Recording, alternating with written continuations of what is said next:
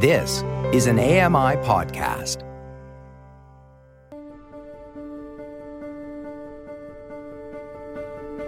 Welcome to the Triple Vision Podcast, your window into the past, present, and future of blindness in Canada.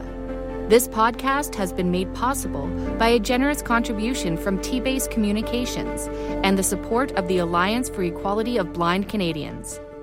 The mission of Triple Vision is to gather and document previously untold Canadian blindness narratives, one lived experience at a time, and to make our history accessible and universally known. Hello, and welcome to Triple Vision. We are continuing our exploration of the employment for blind Canadians. And Peter and Hannah, you have a couple of interesting interviews for us talking about some new concepts. So, our first guest is going to be Jen Ferris, and she's going to talk to us a little bit about a different look at attaining employment. And it, it's kind of, to me, it kind of reminds me of the gig economy uh, approach to employment. So, we'll talk to Jen about that, and Peter's going to tell you a little bit about our other guest. Yeah, so both Jen and Wayne are kind of talking about the gig economy. So, we wanted to take a look at employment programs because my sense is that there's never really been an evaluation of employment programs and see if they actually work for people who are blind, visually impaired, or even people with disabilities in general. So we we brought on a couple of guests, as uh, Hannah said, Jen Ferris and Wayne Henschel. Jen has an idea for a program. It's not a program that's off the ground yet. And Wayne is managing a program called Come to Work at CNIB. So uh, let's listen to what they have to say today. Welcome to Triple Vision, Jen. I know you quite well, Jen, from uh, our days in Ottawa. Can you just introduce yourself to the audience? Yes, you and I know each other from your days out here in Ottawa. I'm still living out here in Ottawa. I moved here in 2010. Uh, Victoria, British Columbia was my home for 20 years. I am uh, completely blind, and I was born blind. I was born in um, India, in a southern village in rural India, to a really highly impoverished uh, mother who couldn't really take care of me in the way that she knew I needed to be. So when I was about the age of three, I was abandoned on the streets at a bus stop. Um, in India, and a police officer found me and took me to an orphanage in India in Tamil Nadu. Uh, the orphanage is called Families for Children. And from there, I was adopted into Canada by two parents, a couple who already had five children at home. So I started very young. Like when I was 12 years old, I started babysitting other people's children and started earning my own money and building my confidence with with raising children and just um, building yeah friendships and building my skills. That's what it was really about. So that's really how I got my start. And it was because my parents just believed that I should be. They had that expectation that I should be working. There's no free rides in this mm-hmm. world. And they made sure that I knew that.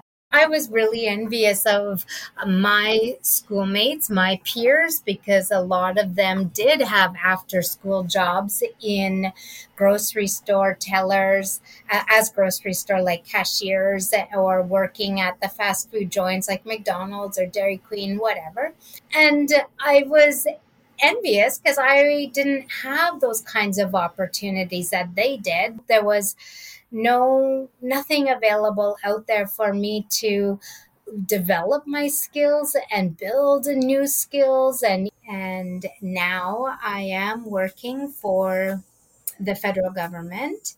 Still my title is a canada free agent which probably doesn't mean a whole lot to people but what it allows me it's part of the internal mobile workforce. So it's a gig work, and we work on modernization projects around the federal government. It sounds like the topic of employment is near and dear to your heart then. Employment is very, very, very close to my heart. I think that there is no greater element in a blind person's life than I think employment because it opens up opportunities, it instills pride, it enables confidence and autonomy and independence and that latitude to make your own choices. Today, we wanted to focus on employment programs. I don't know mm-hmm. if you've been part of employment programs in the past, but I have prior to getting full time work. And you know the sort of traditional traditional ones where you know we'll teach you um, how to do a resume, we'll you know give you interview techniques and skills and practice, and we'll send you out to a few employers, and hopefully you get a job. That never worked for me, uh, and I really haven't found, the club. exactly, I haven't found anybody that that has worked for. Exactly. Um, yeah but you have a an idea about a different kind of program. Can you tell us about that? So I was inspired by Deloitte. Deloitte had a mobile talent program. I was also inspired by the Canada Free Agent program, which is this mobile talent program, talent mobility program. And I thought, what if we can develop a program for people who are vision impaired and blind, where they would be able to work on projects while they're in school or uh, or perhaps not like uh, unemployed but uh, or even underemployed and want to transition and so I came up with an idea where it's called Talent Launch Consulting. And it's a program that I want to, what I was wanting to do was to um, go to established companies and ask them for projects and pieces of work.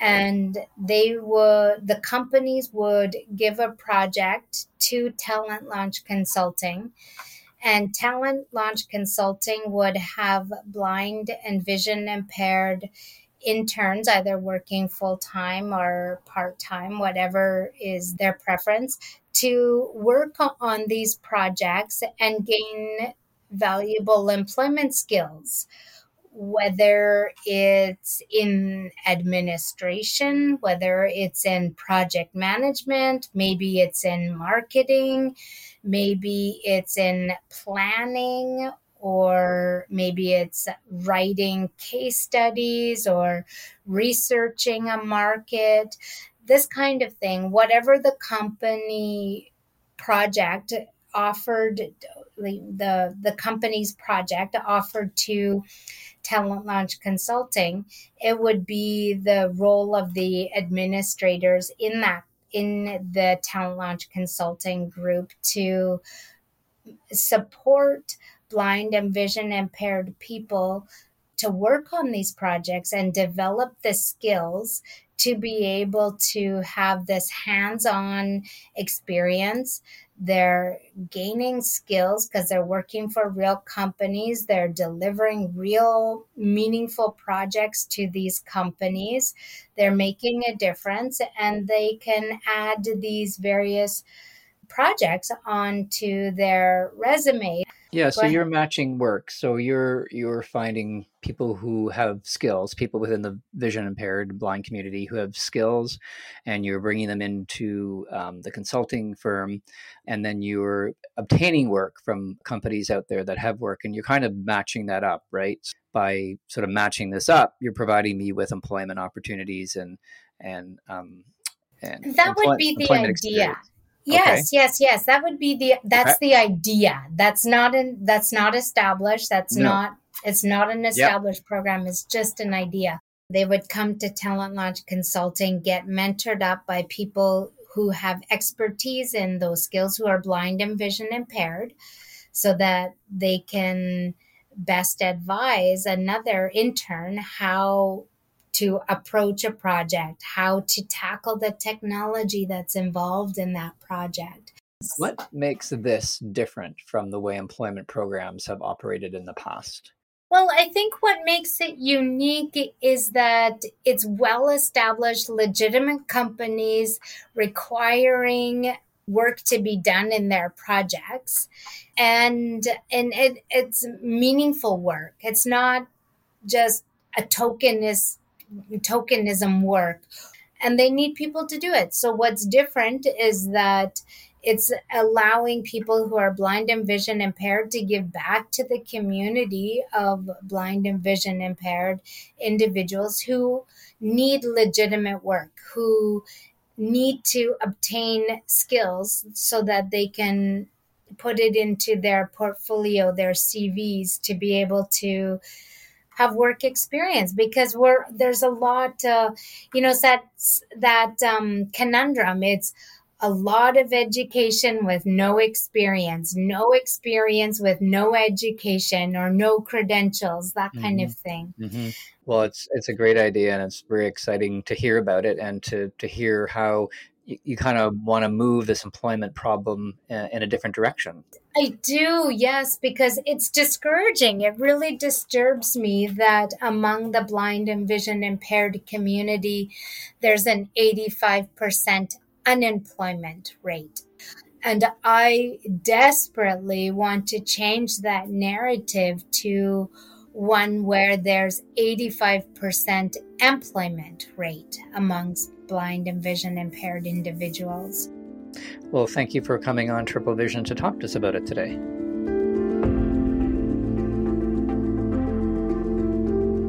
So, our next guest on the topic of employment for blind and visually impaired people is Wayne Henschel. So, welcome to Triple Vision, Wayne. Can you introduce yourself to the listeners and tell us who you are and what it is you do in the field of employment? I am what they call gently experienced in life, which means I just turned 50. Uh, so that's my title that I that I have adopted here. But I also identify as an individual with vision loss, having been born with uh, my particular vision challenge, uh, and uh, lived all my life with uh, with that vision challenge. And so uh, my role, most recently, after spending 20 years in the corporate world, my role for the last four years has been working at the CNIB as the head of the Come to Work program. And, and what we envisioned around Come to Work is really around how do we look at the, the continuum or the journey of individuals going through vision loss and then how they then go to pursue their career and objectives. And those careers could be what we call talent pool. So talent pool those are those individuals looking to work for someone else. And then there is a venture pool. And those venture pools are those that are looking to work for themselves starting up their own business when we first started, uh, we started out as being an, an, an, Ontario pilot. And for the last two years, uh, actually, we have been national in nature. So we have taken the program to be national. So anyone across Canada, we've grown from 30 participants in our first year to we have 1,100 participants uh, as of right now. And we've grown from 10 partner organizations to 100 partner organizations across Canada, ranging from the banks right on down to a retail business store uh, or a um, or a museum or a uh, a uh, individual that's working in the microbrewing uh, side of the house. So it, it ranges the full gambit based on where talent are looking to work. So your staff is divided up between generating opportunities and working with your clients we founded it on three pillars, right? So the three pillars are uh, talent or venture pool cultivation. So, who are the people that are out there and what are they looking to engage in? What are they looking to do? We then had the second pillar of the program, which is around partner engagement. So, how do we ensure that the partners are ready and able to engage with, with the diverse talents that individuals from the vision loss community bring to the table?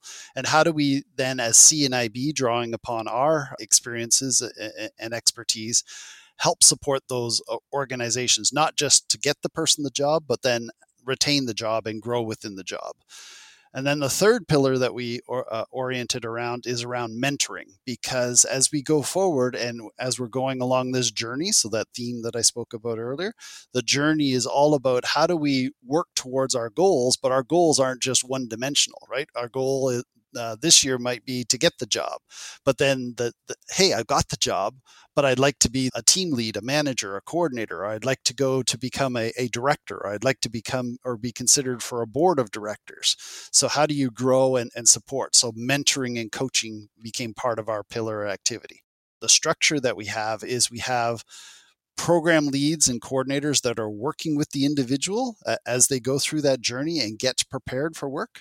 We have outreach coordinators that are actually a blend of working with the work ready individuals. So, those individuals that have their elevator pitch, know their resume, know the industry that they're going for, are comfortable and confident with their independent travel as appropriate to the job function that they're going for and they go out and work with those partners.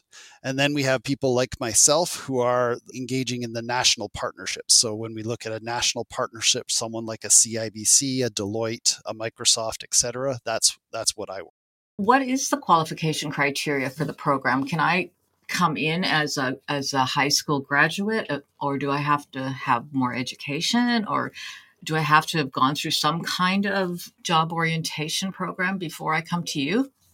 Entry criteria is you must self identify as a person with vision loss. So that's criteria number one. Second criteria is you must be of working age. So if you're between the ages of 15 to 65, uh, but you do have to be eligible to work within Canada because that's what many of our partners are looking for. And then from there, we work with you on okay, what is it that you're looking to achieve? Because some of our participants might in the in, in a variety of demographics, but certainly in, in the younger age demographics may be completing their educational goals. So we've set up the structure of our program to be stages, and we call it stages of, of readiness. Stage one being new or adjusting to vision loss. So a person that may come to me saying, Hey, I just need a job, but they're brand new to vision loss. We want to work with them on understanding and adjusting to the vision loss first so that they have their confidence and, and, the, and, their ability to go forward and then we continue to work on the work readiness skills the transferable skills if they're new to vision loss in that age demographic. So o&m would be part of that o&m well? is very much a part of that. That stage one is where we work with the vision loss rehab team as well as other uh, vocational providers to support those individuals. Again the come to work program is oriented to vision loss or the sight loss uh, side of the house but there is intersectionality out there right? There are individuals that may be dealing with a, a, few challenges, right? And, and as they look at those opportunities, we collaborate with other organizations to support them. You mentioned some partnerships with other industries in Canada. Can you tell us a little bit about some of those partnerships? we start with okay talent pool where are you looking to work what are the skills what are the interest areas that you have what are those industries what are the types of roles that you like to do we don't make it all uh, I'll say formulaic where okay you must fit into this certain box. It's it's all about an intake or a conversation that they have with those program leads and coordinators that we then map back to those partner organizations that we go out and and and look to engage we have 22 individuals across Canada working in the Apple retail stores. Even through COVID, they were working through there all of these programs we have that we've seen over the years tend to be very segregated like and this is sort of another example of a segregated program for blind people. Can you talk a little bit about having been in the workforce yourself about why we always seem to be segregated rather than this kind of model of here's how you get a job like why it wouldn't be just mainstreamed and delivered to everyone in the same way that's a great question. I think it, the the hard part is so I'll speak to my own experience and also the experience of, of, individuals that we work with. In some cases, we have been conditioned as we grow up to, based on culture and other things, to actually hide our disability. So if you can hide it, don't call attention to it, right? So I would think that's one thing. Attitudinal uh, is a, is an element that we all have to think about. I, will speak as a professional in the IT industry. I would put my cane away because I don't want people thinking Wayne's the blind guy. We're there to work on a particular project. So let's work together. Many people often wonder why is Wayne always sitting very close to the very front of the room and why does he have a big monitor sitting in front of him with a with a headset plugged into him? But they would also notice on the flip side, by me doing that, by me hiding the cane, right, and, and not calling attention to it, I would be walking down the corridor and I would walk right on past people because I wouldn't see them, right?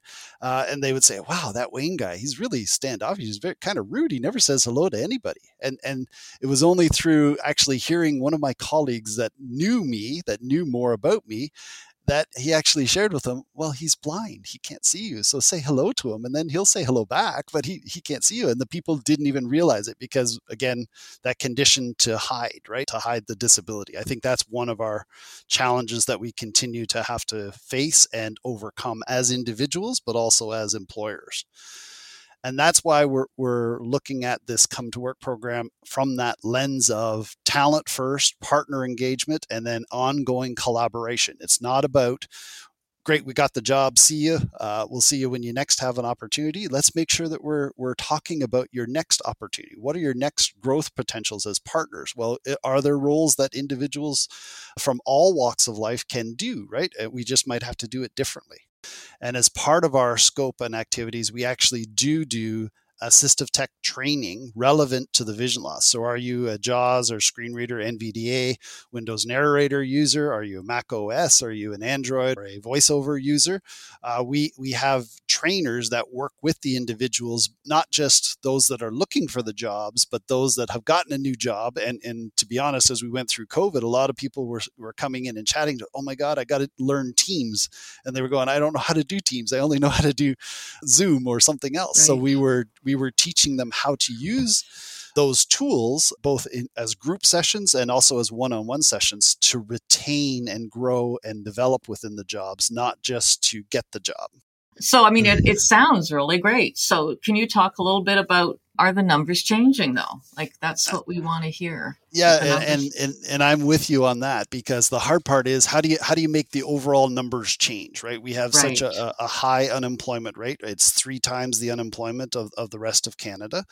And so i would say are we making meaningful change? 280 of those 1100 individuals have gotten jobs who had not been working for six months plus in some cases had never worked ever in their activities so that is a start. I, I never say that we have all the answers because we have continued to need to learn and grow and develop. And uh, when you look at the statistics and the numbers and how we can grow and develop further, even if I got all 1,100 of those, that would only change the overall employment rate by less than 0.01% when you look at the overall numbers in Canada. So what we have to do is continue to reach a wider audience, so to get more talent pool in, continue to work with partners on engaging and collaborating on an ongoing manner, not just hey, do you have a job? Got the job? I'll, I'll see you the next time you need a job, but ongoing collaboration with them and then continuing to evolve the programs around the individuals that are looking to engage and the changing economics right? So the the when i say changing economics things like hybrid work right that has come into play where people are hey instead of going to the office three times a week and dealing with that so my commute to the cnib headquarter office in, in on bayview is two hours each way uh, multiple buses the go train the subway and then another bus to get there right? And and so four hours of my day is not a fun experience for for me But when you also balance out hybrid work now, as, as the world of work has changed, if I can work from home three or, or four days of the week and go into the office one or two days of the week to optimize that time, then that transportation is, is the evolution. And many organizations are relooking at that structure. And that helps us address some of those other areas of challenge like transportation. So, your program is partially or fully funded by the federal government? Yeah, it is 60% funded by the federal government. We have two provinces, Ontario and Alberta, that are uh, also funding us for this fiscal year, and the balance comes from individual stakeholders and organizations. Some of those partner organizations that I mentioned earlier are such funders, so people like CIBC, Scotiabank, Microsoft, Deloitte, etc. Well, thank you for your commitment to the program. That's super, and thanks for being part of Triple Vision today.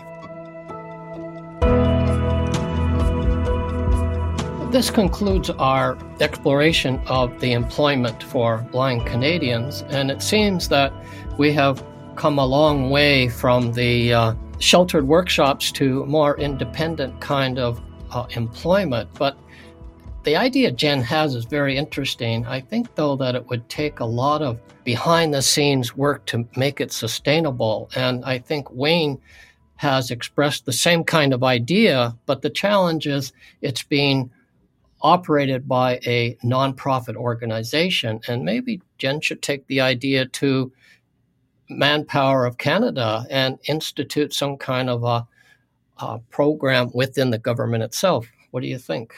That sounds just about right to me, David, because coming from the nonprofit, there there's still a barrier between them and and the workaday world, right?